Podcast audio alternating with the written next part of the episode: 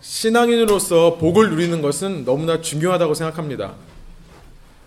아, 지난 한 주간 살면서 제가 왜 목회를 하는가를 많이 생각해 봤습니다. 목회자의 최고 관심이 뭐냐면 하나님께서 저에게 맡겨주신 한 분한 분의 성도님들, 이 자리에 계신 여러분 한분한 분을 제가 최선을 다해 섬기며 여러분들이 이 땅에서 복을 얻게 하기 위해 제가 존재하는 것이 아닌가 생각이 들었습니다. 하나님께서는 하나님이 이 땅에 온 것은 양으로 하여금 더 풍성하게 살게 하기 위해서 오셨다고 요한복음 10장 10절에서 말씀하십니다. 그러나 우리의 문제는 복을 추구하는 그 자체가 문제가 아니라 복이 아닌 것을 복으로 생각하는 것이 우리의 문제라고 했습니다. 우리는 지난 시간 갈라디아서 3장 5절부터 9절의 말씀을 통해 신자들에게 주어지는 복이 무엇인가를 살펴보았습니다. 그것은 한마디로 말한다면 아브라함의 자손이 되는 복이라고 했습니다. 이 복에는 두 가지가 있다고 했는데 첫 번째로 영적인 아브라함의 자손, 곧 영적인 이스라엘이 되는 복으로서 예수님을 중심으로 모든 것이 재배열되고 재해석되는 우리의 이 시각의 변화가 일어나는 패러다임 시프트. 이것이 첫 번째 복이라고 했습니다. 더 정확히 말하면 그동안 우리가 잃어버리고 살던 하나님의 왕국에 대한 시각이 회복되는 것입니다. 세상 만물을 더 이상 내 관점에서 내가 주인된 내 삶의 관점에서 나의 시각으로 바라보지 않고 하나님의 시각으로 예수님의 시각으로 바라보기 때문에 똑같은 현실을 살아도 전혀 다른 세상을 사는 복이라고 했습니다. 아브라함의 자손이 된다는 복은 두 번째로 아브라함의 아들로서 살아가는 복이라고 했습니다. 당시 사회에서 아들이란 아버지처럼 사는 사람들을 말한다고 했죠. 아브라함의 아들이란 바로 아브라함처럼 살아가는 것이며 아브라함이 모든 민족 곧 이방인들의 복으로 살아갔다면 우리 역시 이 땅의 이방인들, 이 땅에 있는 불신자들을 위한 복의 통로로서 복의 근원으로서 살아가는 것이 우리에게 복이 된다고 말씀드렸습니다. 이것은 이 세상을 넘어 영원한 세상에서 우리가 누리게 될 복이었죠. 아브라함이 누리고 있는 그 영광과 기쁨에 동참하는 귀한 복이라고 했습니다. 이처럼 우리는 복을 추구하기 전에 혹시 우리가 복이 아닌 것을 복이라고 생각하면서 따라가는 것은 아닌가 되돌아보며 만일 성경적인 신앙이 하나님의 복을 추구하는 것이라면 그 복이란 무엇인가 우리가 정확히 성경적으로 정의를 내리며 추구해야 된다고 말씀드렸습니다. 그런데 오늘 본문은요 계속해서 참 믿음의 사람이 추구해야 되는 진정한 복이 우리에게 무엇인지를 말씀하고 있는데요. 그 말씀하시기 위해 이 복이라는 것을 말씀하시기 위해 복의 정반대말인 뭐죠? 저주에 대해서 말씀하고 있어요. 마치 우리가 산다는 것, 우리 인생의 삶의 의미가 무엇인가를 알려면 죽음이라는 것을 우리가 생각해 봐야 삶의 진정 의미가 생기는 것처럼 삶을 게으르고 삶을 낭비하는 사람에게 있어서 우리 그런 말을 많이 하죠. 결혼식보다 장례식에 많이 가보라고. 장례식에 가보면 내가 왜 살아야 되는지 의미를 다시 한번 새기게 되는 것처럼 저주에 대해 알게 되면 우리가 받는 참된 복이 무엇인가에 더 정확하게 알 수 있다는 것입니다. 우리 이런 메시지가 담긴 오늘 본문을 우리 한번 함께 일어나셔서 여러분 가운데 일어나실 수 있으시면 함께 일어나셔서 한번 같이 한 목소리로 읽기로 하는데요. 갈라디아서 3장 10절부터 13절의 말씀 우리 한 목소리로 한번 읽어보겠습니다. 무릇 율법의 행위에 속한 자들은 저주 아래에 있나니 기록된 바 누구든지 율법 책에 기록된 대로 모든 일을 항상 행하지 아니하는 자는 저주 아래에 있는 자라 하였습니다. 또 하나님 앞에서 아무도 율법으로 말미암아 의롭게 되지 못할 것이 분명하니 이는 의인은 믿음으로 살리라 하였습니다.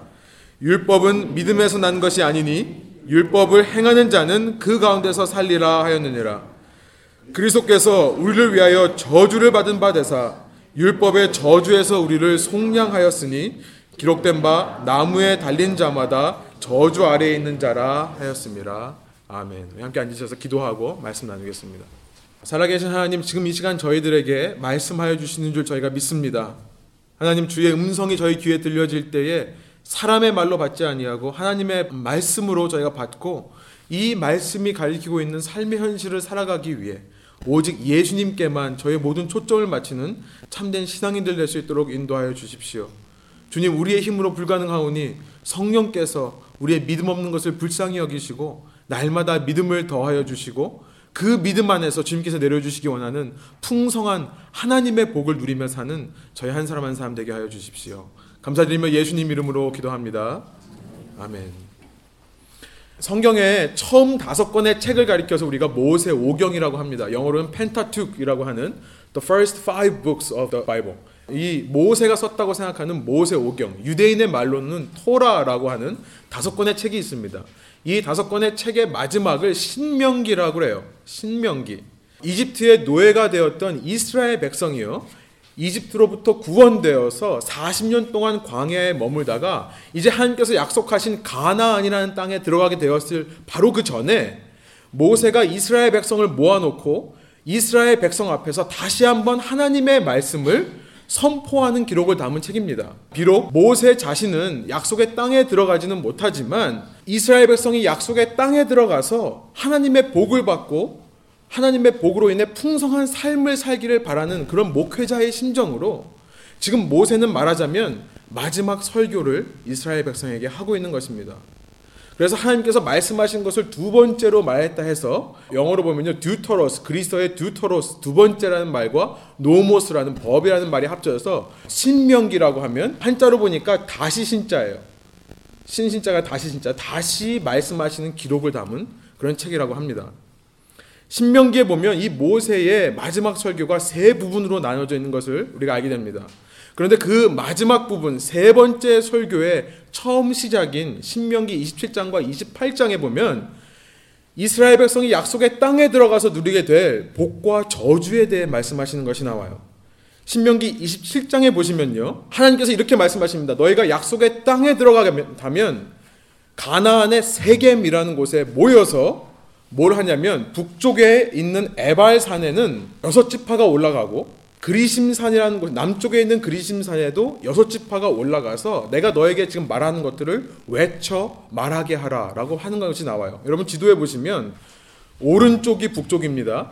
두 산 간의 거리는 약 1마일 정도 된다 그래요. 1.6km 정도 되는데요. 실제로 지금도 그 산에서 꼭대기에서 얘기를 하면요. 반대쪽에 있는 산에 있는 사람들이 들을 정도로 당시에 이 음성이 확대되어서 들린다고 합니다. 가운데를 중심으로 세겜이라는 곳에서 하나님과 언약을 갱신하죠. 그런데 이 곳을 중심으로 여섯 지파씩 나눠져서 하나님의 축복과 저주의 말씀을 하는 거예요. 신명기 27장에 보면요. 먼저 에바의 산이라는 곳에서 북쪽에 있는 산에서 외쳐야 될 저주의 말씀이 12가지가 나옵니다. 그리고 28장에 가보면 이제 그리심산에서 외쳐야 되는 축복의 메시지가 있는데 재밌는 것은 축복과 저주의 메시지가 함께 따라온다는 것이 재밌어요. 여러분, 약속의 땅에 들어가서 신명기 27장과 28장에 나와 있는 이 복과 저주에 대한 말씀을 외쳐야 된다는 것은 도대체 무엇을 의미합니까? 저를 좀 보세요. 여러분, 저는 이것이 너무나 중요하다고 생각합니다. 너무나 중요한 것 같아요.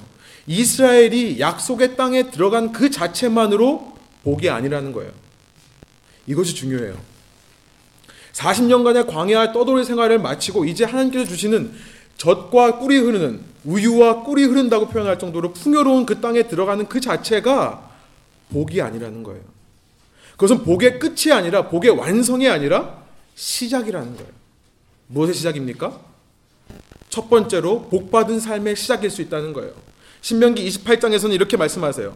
너희가 그 땅에 들어가서 하나님의 말씀을 따라 행하면 중요하죠. 하나님의 말씀을 따라서 동행하면 하나님께서 뭐라 그러세요? 신명기 28장에 너희가 성읍에서도 복을 받고 들에 나가도 복을 받고 들어와도 복을 받고 나가도 복을 받고 너뿐만 아니라 너의 자손뿐만 아니라 너의 땅의 모든 소산들이 복을 받고 너의 집에 있는 가축들도 복을 받고 여러분 심지어 뭐까지 말씀하시냐면 너의 집에 있는 그릇들까지도 복을 받을 것이다.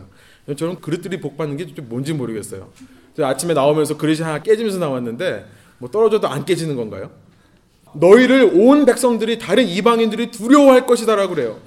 너희와 이방인들이 싸우기만 하면 그들이 일곱 길로 도망갈 거래요. 내가 너희를 머리가 되게 하고 꼬리가 되지 않게 하고. 여러분 성경에 나오는 모든 복의 말씀들이 여기 다니는 것 같습니다. 여러분 집에 가서 한번 읽어보세요. 여러분 그런데 동시에 우리가 잊지 말아야 될 것은 약속의 땅을 기업으로 받는 그 자체가 저주의 시작일 수도 있다는 거예요. 저주의 시작일 수도 있다는 거예요. 하나님께서 말씀하세요. 너희가 그 약속의 땅에 들어가서 하나님의 말씀과 동행하지 않으면 성에서도 저주를 받고 똑같이 반복하십니다. 들에서도 저주를 받고 들어와도 저주받고 나가도 저주받고 너뿐만 아니라 너의 자손뿐만 아니라 너의 집에 있는 가축뿐만 아니라 너의 집에 있는 그릇들까지도 다 저주를 받을 것이다. 전부 다 깨지는 건가요? 너희가 이방 민족과 싸우려고만 하면 너희가 일곱 길로 도망갈 것이다. 이방인들이 너희를 잡아 죽일 것이고 너희를 포로로 잡아갈 것이고 너희들은 디아스포라 세상에 흩어지게 될 것이다. 이런 말씀을 하세요. 뭐라고까지 말씀하시냐면요. 성경에 지금까지 기록되지 않은 모든 질병들과 재앙들이 너에게 임할 것이다. 이렇게 말해요. 하나님께서 28장에서요. 복의 말씀은 14절, 처음 14절을 말씀하신 다음에 이 저주의 말씀을 15절부터 68절까지 54절에 걸쳐서 거의 4배가량 말씀하시는 것이 나옵니다. 이렇게 신명기 27장에 나오는 12가지 저주와 28장에 나오는 모든 저주의 말씀들을 한마디로 요약하라 그런다면 신명기 27장 26절에 나와 있는 말씀일 거예요. 이 율법의 말씀을 실행하지 아니하는 자는 저주를 받을 것이다. 할 것이요. 모든 백성은 아멘 할 것이라. 이것은 20, 신명기 27장에 나오는 12가지 저주의 마지막 저주 내용이에요. 지금 모세는요, 이 모든 것들을 다 너희가 안 하면 분명히 저주받을 것이라고 얘기하는 거예요. 여러분, 이렇게 하나님께서 경고를 하셨는데도 불구하고 우리는 너무나 잘 알죠. 약속의 땅에 들어간 이스라엘의 마지막이 어떻게 되었습니까? 뭘로 끝났죠? 복으로 끝났습니까? 그들의 삶은요, 저주로 끝이 나버렸어요. 그들은 약속의 땅에 들어간 그 자체를 하나님의 복인 줄 착각한 거예요. 그래서 그 풍요와 그 물질적인 안정을 복으로 삼고 그것을 더 추구하다 보니까 우상을 섬기게 됐죠. 그 우상숭배라는 허망한 복을 쫓아갔기 때문에 참된 복을 놓쳐버린 것입니다. 그리고 그들의 어리석음은 3천년이 지난 지금에도 하나님의 말씀 그대로 이 세상 온 세계 민족에게 전파되고 있어요. 사도 바울은요. 오늘 본문 갈라디아서 3장 10절에서 바로 그 저주의 핵심이고 신명기 27장과 28장에 나오는 모든 저주의 요약이라고 할 수 있는 신명기 27장 26절의 말씀을 그대로 인용하여서 이렇게 말하고 있습니다. 우리 한번 10절을 한번 같이 한번 읽어 볼까요? 무릇 율법의 행위에 속한 자들은 저주 아래에 있나니 기록된 바 누구든지 율법 책에 기록된 대로 모든 일을 행하지 아니하는 자는 저주 아래에 있는 자라 하였습니다. 사도 바울은 지금 그 신명기의 말씀을 인용하고 있는 거예요.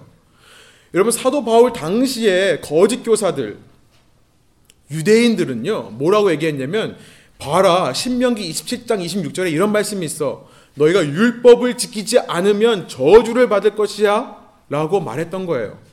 그런데 사도 바울은요, 그 거짓 교사들의 인용하는 그 말씀을 오히려 거꾸로 이용해서 지금 뭐라고 말하고 있는 겁니까? 그렇게 말하는 너희들도 좀 봐봐. 우리들을 좀 봐봐. 우리가 역사상 어떻게 끝났다는 거야? 우리가 복 받고 끝났다는 거야? 이런 얘기를 하는 거예요. 율법을 지키지 않으면 저주를 받는다고 한다면 우리만큼 저주받은 사람이 어디 있냐라고 지금 얘기하고 있는 겁니다. 그러면서 사도 바울은 11절 상반절에서 이렇게 말하고 있어요. 제가 한번 읽어 드릴게요. 또 하나님 앞에서 아무도 율법으로 말미암아 의롭게 되지 못할 것이 분명하다라고 얘기하고 있어요. 그 누구도 하나님의 율법 아래서 저주를 피할 수 있는 사람이 없다라고 얘기하는 것입니다. 사도 바울은요, 이 갈라디아서 3장 10절과 11절 상반절에서 이처럼 시대와 문화를 막론하고 동일하게 인간의 삶 속에 나타나는 인간의 한계를 고발하고 있어요. 그것은 뭐냐면 율법 아래에서 누구든지 죄인일 수밖에 없다는 거예요. 여러분 우리를 보면요, 우리가 무슨 죄인이라고 생각합니까? 그렇죠? 우리 뭐 가끔 가다 거짓말을 하긴 하죠. 필요에 의해서. 하지만 우리가 무슨 죄인입니까? 뉴스에 죄인들이 나오죠. 총기 사건의 주인공들. 엄마 아빠를 정말 어떻게 그렇게 할 수 있는지 모르겠어요. 요즘 세상은요. 뭐 별의별 얘기가 다 나오죠. 성추행, 뭐 무슨 뭐 성폭행 이런 것들은 많이 나오죠. 저런 것들이 죄인이지 우리는 죄인이 아니라고 생각합니다.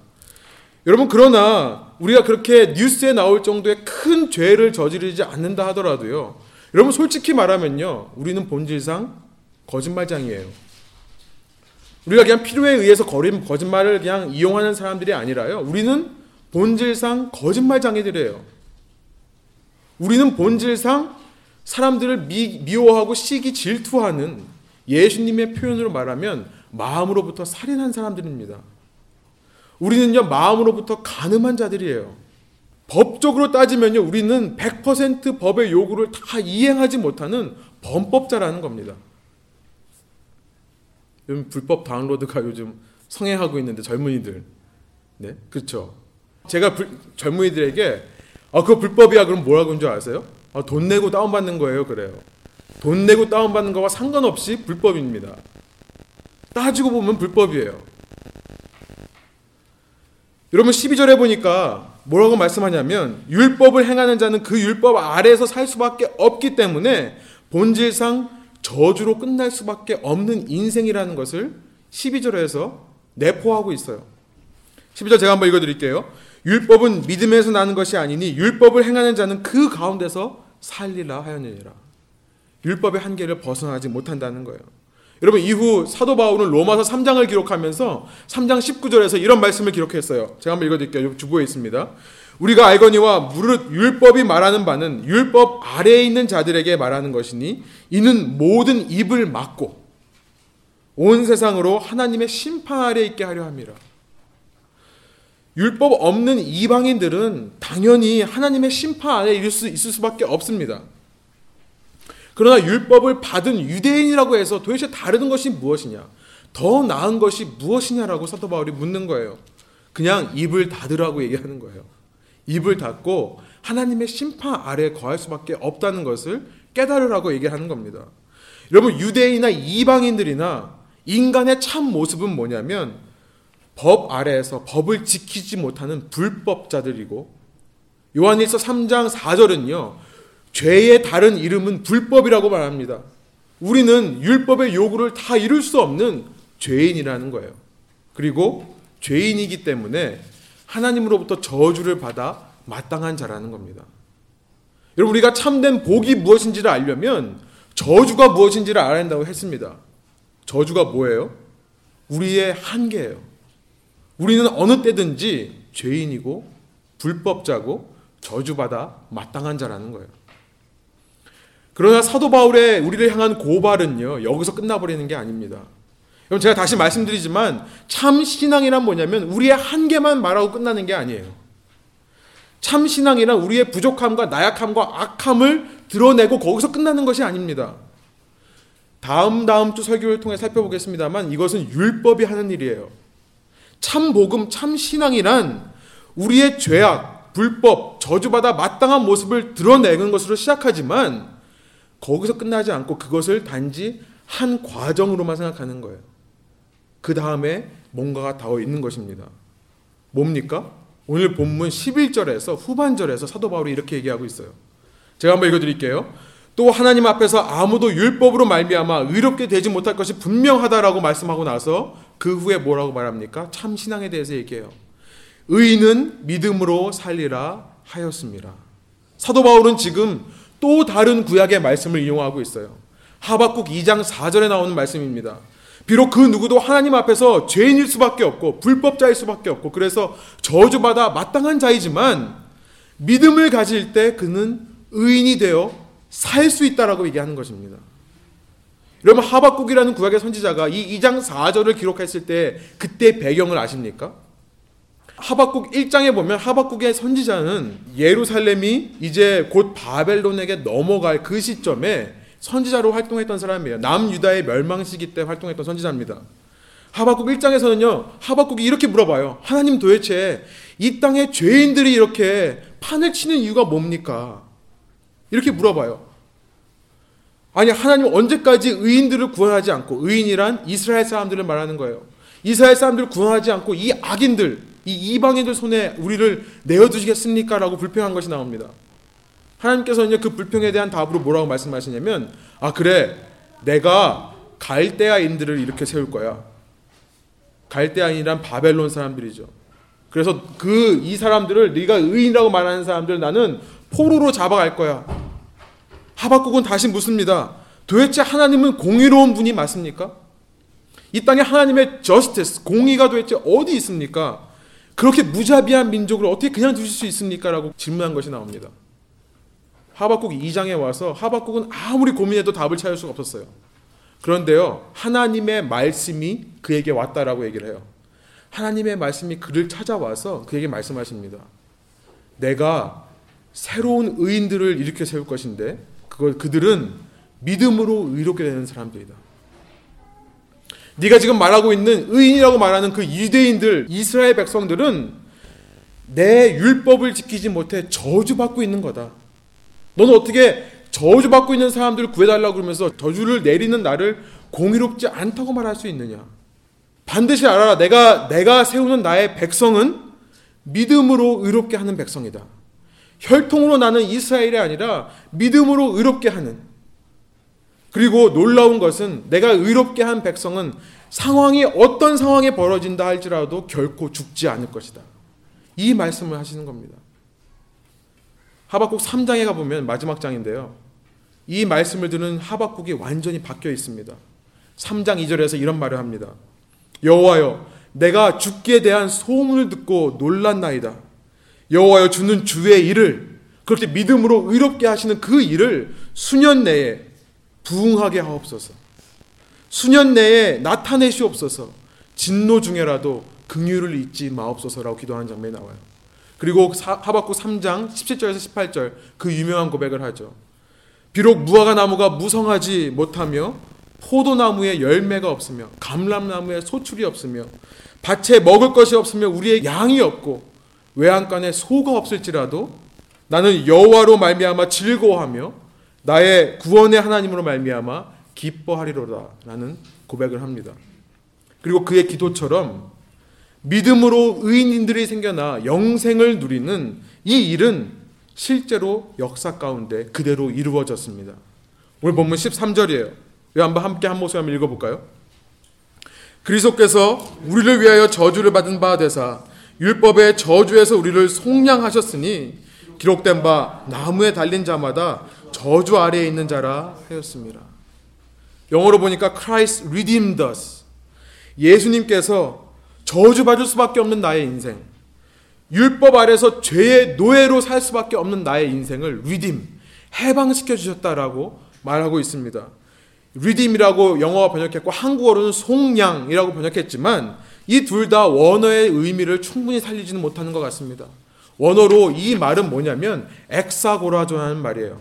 엑사고라조라는 말은 out of 뭐뭐로부터란 뜻의 x와 아고라조라는 말이 합성돼서 맞는 것입니다. 아고라는 것은 시장을 말해요. 아고라조라는 것은 산다는 의미예요.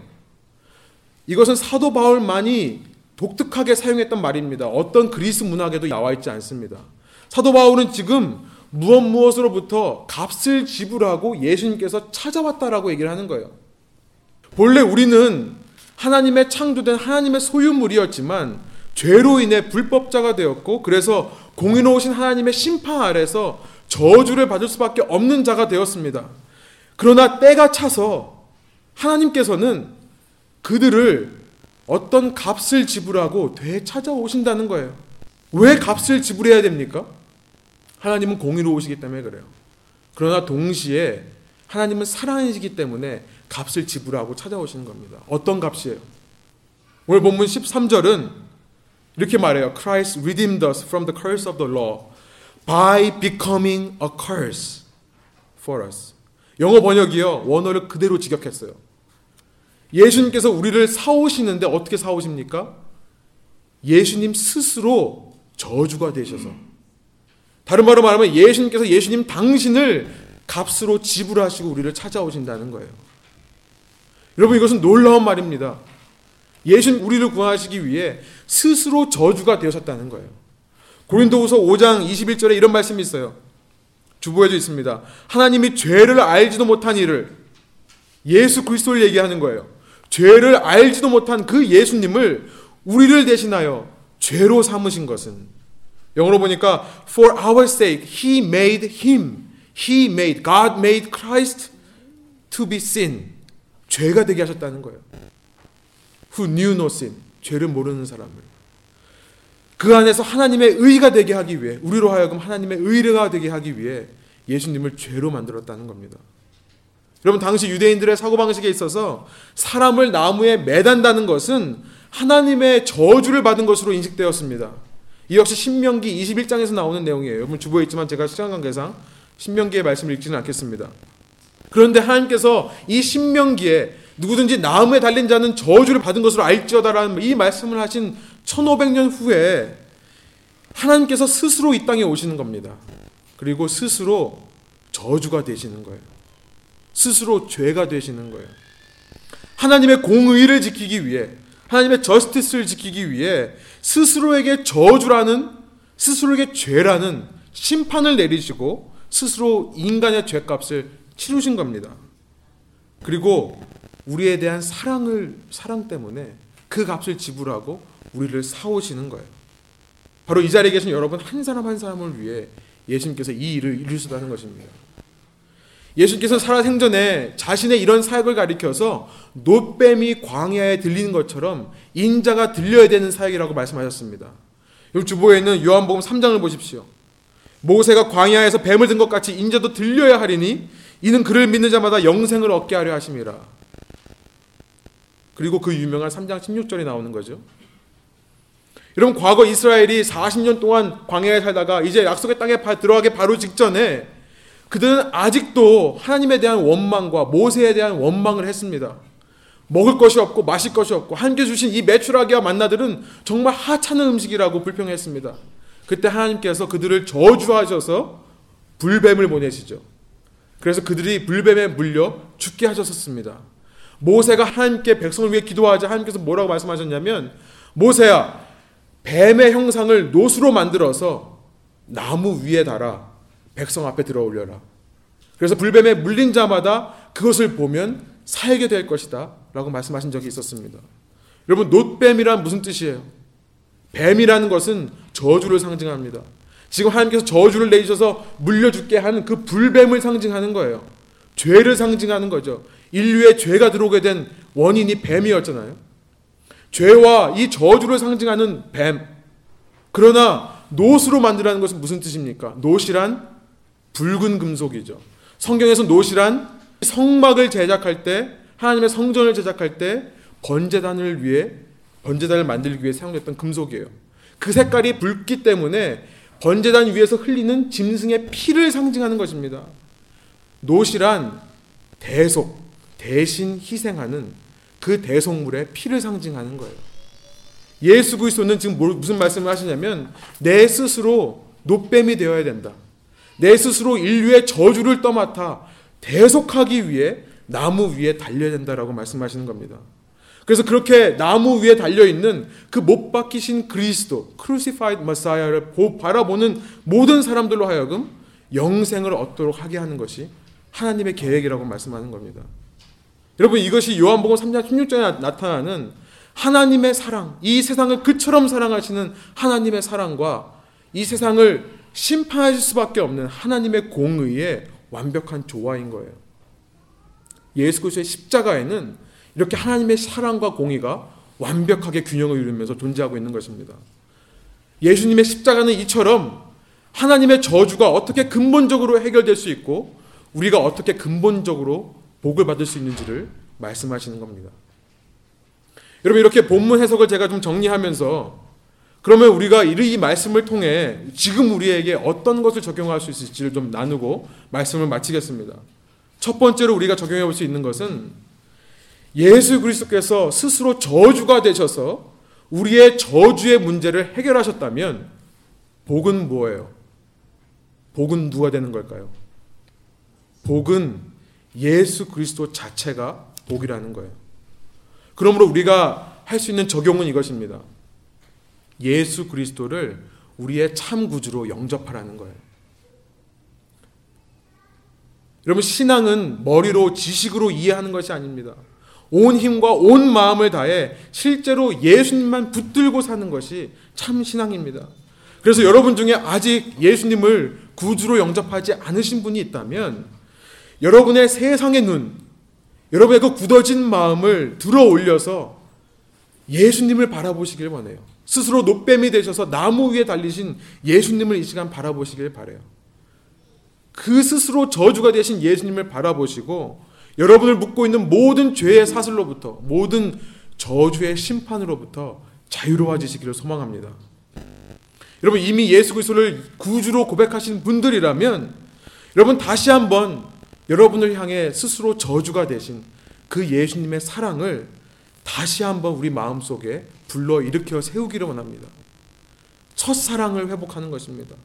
나를 위해 그 예수 그리스도께서 공의와 사랑을 이루시기 위해 돌아가셨다는 사실을 다시 한번 마음에 새기며 무디어지고 식어버린 우리의 첫사랑을 회복하는 것입니다. 여러분 오늘은 교회에서 교회력으로 볼 때 종교 개혁을 기념하는 종교 개혁 주일입니다. 종교 개혁이란 다른 말이 아닙니다. 참 신앙을 회복하는 거예요. 우리 가운데 그 첫사랑을 회복하는 것입니다. 우리의 모든 습관화된 모든 행동들을 내려놓고 우리 그 우리를 위해 스스로 저주가 되신 예수님만을 바라보기를 간절히 소망합니다. 참 복이란 우리를 위해 스스로 저주가 되신 예수 그리스도를 바라보는 믿음이고 그 믿음으로부터 주어지는 죄로부터의 엑사고라죠. 속량을 말하는 것입니다. 이것을 복으로 인식하고 이것을 우리의 최우선순위로 삼아야 한다는 것입니다. 두 번째 적용은 우리는 과거 이스라엘의 어리석음을 잊지 말아야 한다는 것입니다. 약속의 땅에 들어가기만 하면 복받은 삶이라고 여겼던 그들의 복에 대한 오해를 우리도 동일하게 똑같이 행하지 말자는 것입니다. 우리는 이 땅을 살면서 나름대로 생각하는 기준을 만들어 놓고 그것을 이루면 복이라고 생각할 때가 많이 있습니다. 그래서 흔히 우리가 좋은 학교 가고 좋은 직장을 잡고 좋은 배우자 얻고 좋은 집에 좋은 자동차에 명예와 권력, 성공하는 인생이 우리의 모든 목표가 되고 우리의 모든 야망이 된 때가 많이 있습니다. 이것을 위해 우리가 노력할 때가 많이 있어요. 그러나 중요한 것은 그 자체가 복이 아니라는 거예요. 그것은 그 이후의 삶에 따라 복이 될 수도 있고 저주가 될 수 있다는 사실을 우리가 반드시 기억해야 되겠습니다. 우리가 이뤄놓은 것, 우리의 모든 과거와 현재와 미래에 이루어왔고 이루고 있고 이루기 소망하는 이 모든 것들은 그 자체만으로 복이 아닙니다.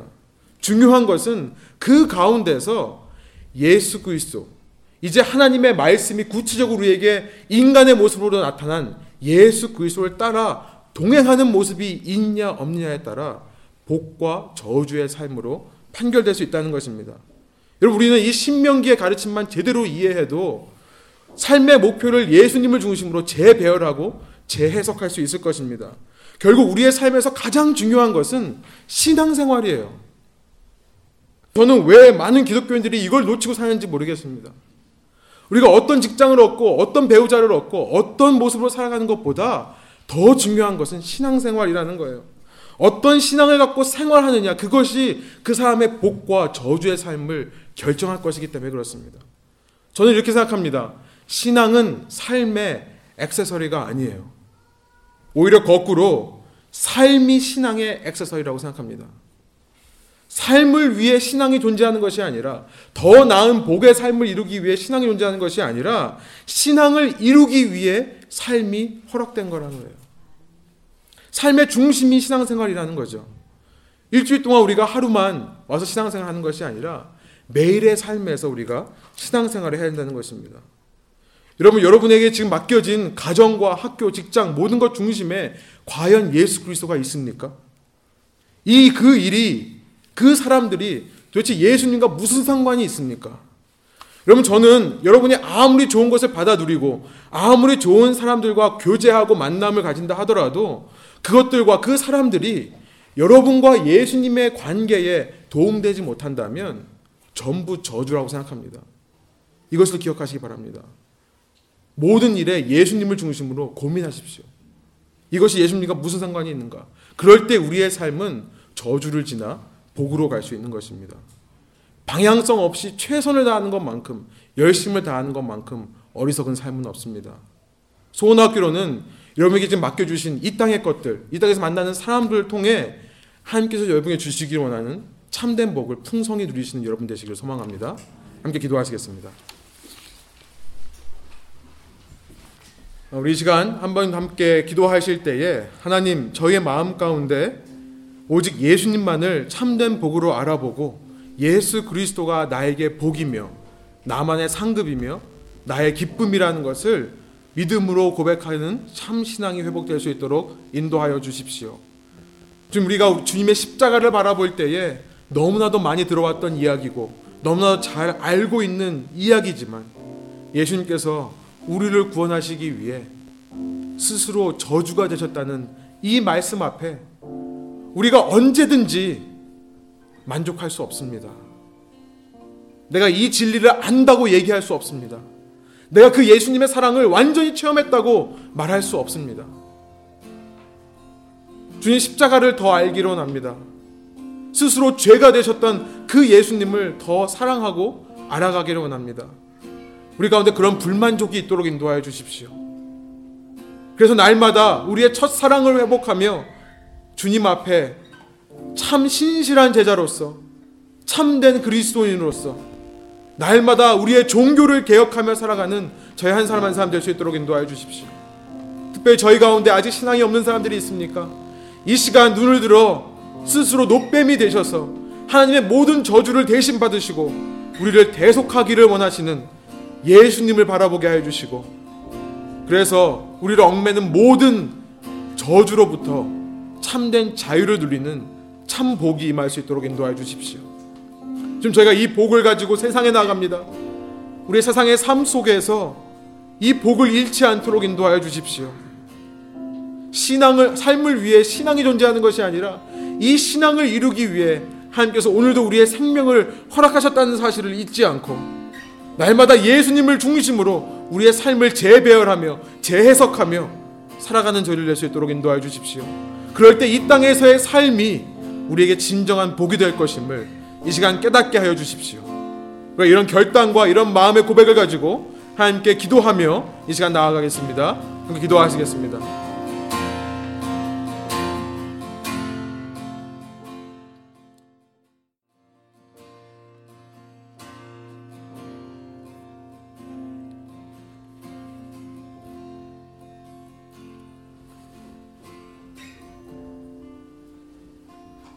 하나님 우리가 우리의 삶을 되돌아볼 때에